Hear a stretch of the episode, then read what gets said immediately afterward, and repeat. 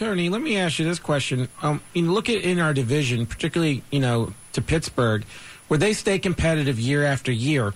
What is the difference between the way the Ravens are structured, where we seem to fall into this level, and what what Pittsburgh does? And of course, if you want to extend it out further to the Patriots, which I mean their division's a little different, but why is it that the Ravens can't seem to make that same continuously over the over the years, even though they don't always make the playoffs, they're in it the whole time.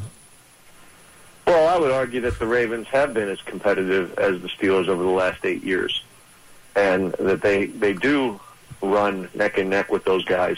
I think more recently, it, because the Pittsburgh Steelers are so explosive offensively, and the, I think that to their credit, they adapted to the changing of the game more rapidly than the Ravens have, and they have they have team speed that just dwarfs that of the Ravens.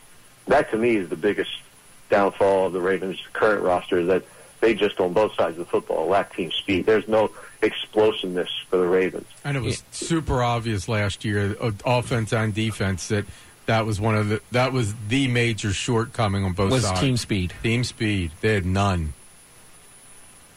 Yeah, you saw that. I mean, I think I've talked about it with you guys before during that Hall of Fame game last year between the Vikings and the Steelers, which the Vikings won. I guess it was in late July or early August. It's, it's whatever the first uh, preseason Yeah, game yeah. is. And uh, the, uh, even though the Vikings beat them that day, I still found some pleasure in that. yeah, I know, right? even though it was a preseason game, it was the first one. But but that said, the one thing that just jumped off the TV screen from for me was just the speed that the Steelers have that the Ravens just can't match. And, and for whatever reason, the, Ravens do a pretty good job containing that speed when they play the Steelers.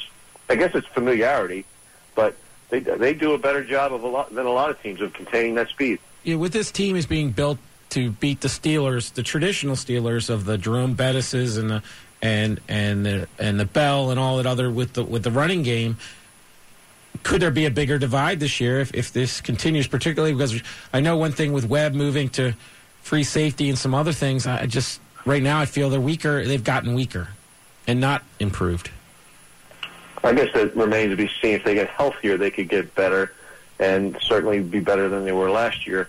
But you know, you bring up an interesting point about the divisional rivals, that being the Bengals and the Steelers, which, in my estimation, they're just ahead of the Ravens right now. They just are, and you know we've seen it change quickly in the NFL from year to year, and there's no reason it can't happen again. I always point back to in 2014, the Carolina Panthers were beaten here in Baltimore 38 to 10 by the Ravens. A year later, the Panthers are in the Super Bowl as favorites, and the Ravens go 5 and 11.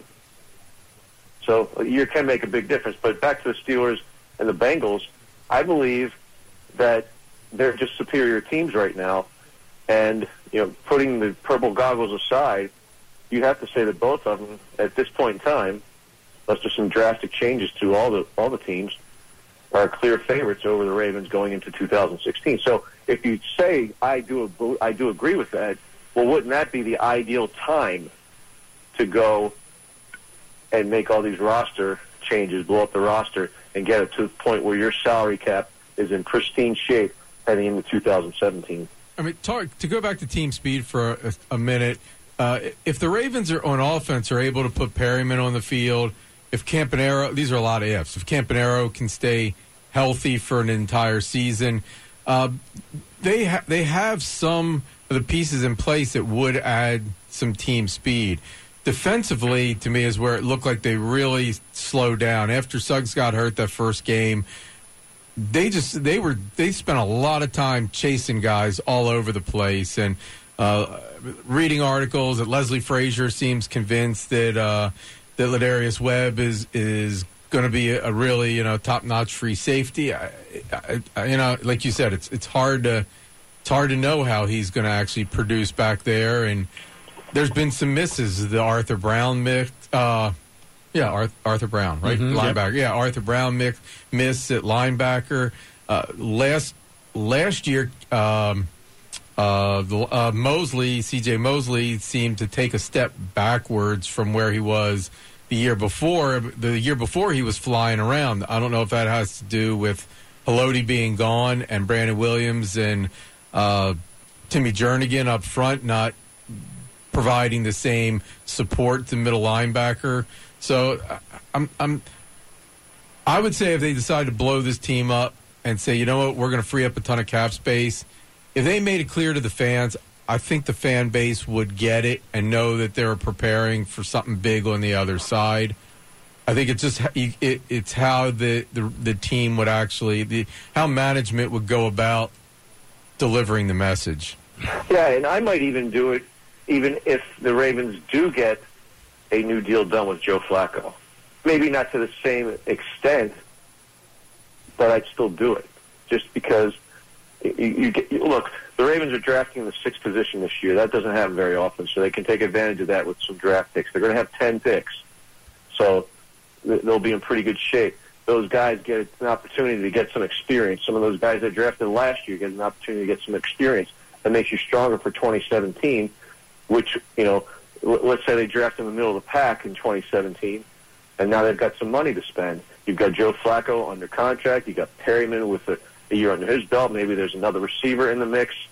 Uh, you're offensively, you've got some tight ends that show some promise, and, and all of a sudden now you, you've increased your team speed on defense. You might be knocking on that door again for a longer stretch, and take care of the cap every year, so that you do have a little bit left in the bank to make that one splash free agent that's a difference maker. You know, let's say I know he won't come off the books, but let's say a, a Von Miller w- was out there. I mean, how great would he look in purple?